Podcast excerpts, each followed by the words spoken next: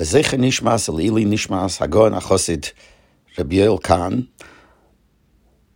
I would like to say some voice notes in the next while, next few days, uh, next few weeks maybe, every day, just for a minute or two, something about Rabbi Yoel. But I would only be saying things that I saw myself or I heard from him, or has to and things which have to do with the Rebbe, or even not with the Rebbe, just with Rabbi Yoel to show.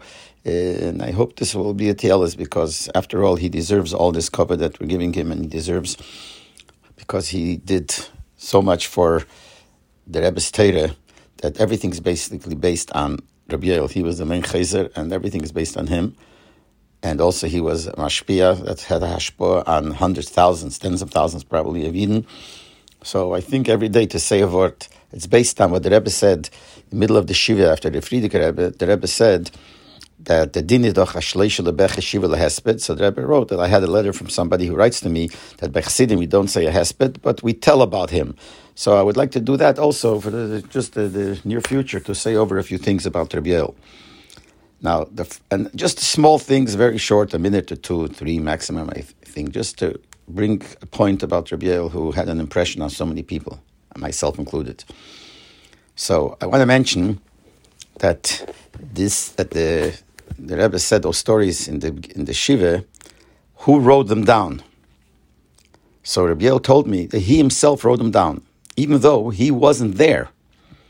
Rabbi Yoel came to 770 from Eretz Yisrael after the shiva of the Frierdiker Rebbe, but he heard the stories from people and he wrote down those stories. So we see that when he wrote the Hanochas, it wasn't just from later. He wrote the Hanochas from the first day that the Rebbe spoke after the Frierdiker Rebbe was nistalek, and even if he wasn't there, he wrote it down. That's what he told me once. Not only that, in the Hanocha that's there, it says, Rishimas Hasipurim. This is going to be the list of stories that we remember. Seder Hasipurim Ein Zeichrim. The order of how the stories were told, we don't remember. So if I remember correctly, he told me that these words that the Seder we don't remember, that was written by the Rebbe. In other words, there was a whole Seder of how the Rebbe told the stories, and the, the people who repeated it to Rabbi Yoel didn't remember the order. So the Rebbe wrote that Seder HaSipurim Einam Zeichrim.